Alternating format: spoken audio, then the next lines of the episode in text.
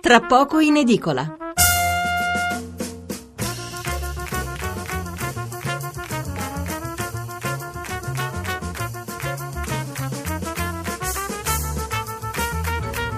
Buonasera da Stefano Mensurati e benvenuti all'ascolto di Tra poco in edicola, la rassegna stampa notturna di Radio 1. 800 05 05 78 è il numero verde per intervenire in diretta, 335 699 29 49 è il numero per mandarci un sms.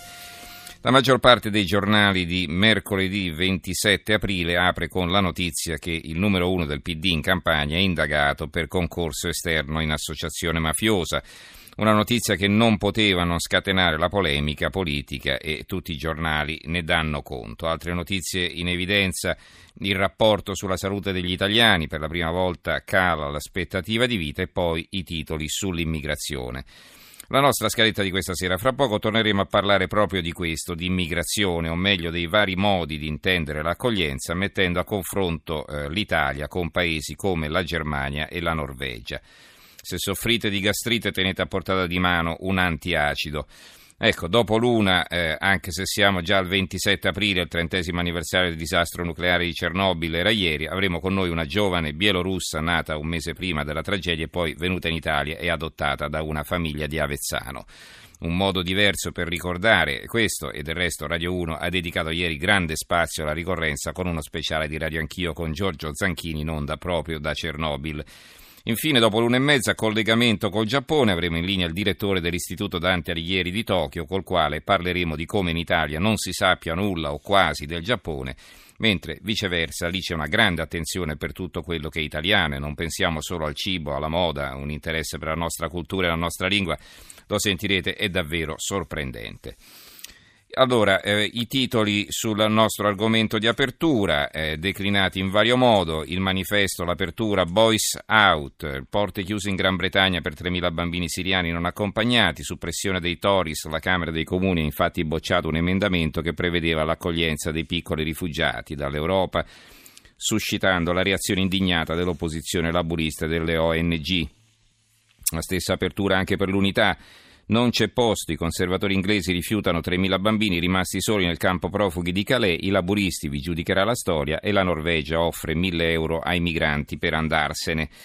Il commento, l'articolo di fondo del sindaco di Lampedusa Giusi Nicolini intitolato Se questa è l'Europa e poi a un certo punto scrive non mi capacito del perché non possono essere accolti nella ricca Gran Bretagna 3.000 bambini già presenti in Europa e lasciati soli nei campi di Calais, orfani non solo dei loro genitori ma adesso privati di tutto. Mi chiedo perché la Norvegia in cambio di 1000 euro li vuole rimandare indietro anche nelle zone di guerra, perché la Svezia sta pensando ai respingimenti di massa, perché di tutte queste nuove frontiere spinate dall'Austria all'Ungheria, perché gli accordi con la Turchia dove la libertà di stampa è un rischio. Italia Oggi eh, riprende un articolo eh, del quale parleremo fra poco. Eh, Pierluigi Magnaschi, il direttore, scrive: Ci sono migranti che considerano l'Italia come un albergo gratuito al loro servizio. Scrive Magnaschi: Bisogna dare atto a Federico Fubini del Corriere della Sera di essere andato al centro di raccolta immigrati di Briatico, Vibo Valencia, e di aver raccontato come stanno i fatti.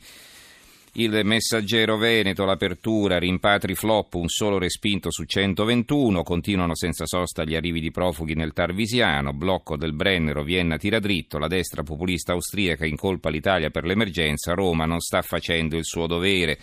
Questo in effetti è stato ribadito dal, dagli esponenti del Partito Liberale che ha vinto le elezioni domenica, ma eh, non è la presa di posizione semplicemente di questo partito, è quello che ha deciso il governo austriaco, che lo ricordiamo è un governo di coalizione tra socialdemocratici e democristiani. La provincia di Varese scoppia la rivolta dei profughi a Tradate, ecco a cosa porta il buonismo, gli ospiti del Melz in, sta, in strada vogliono lo status di rifugiati.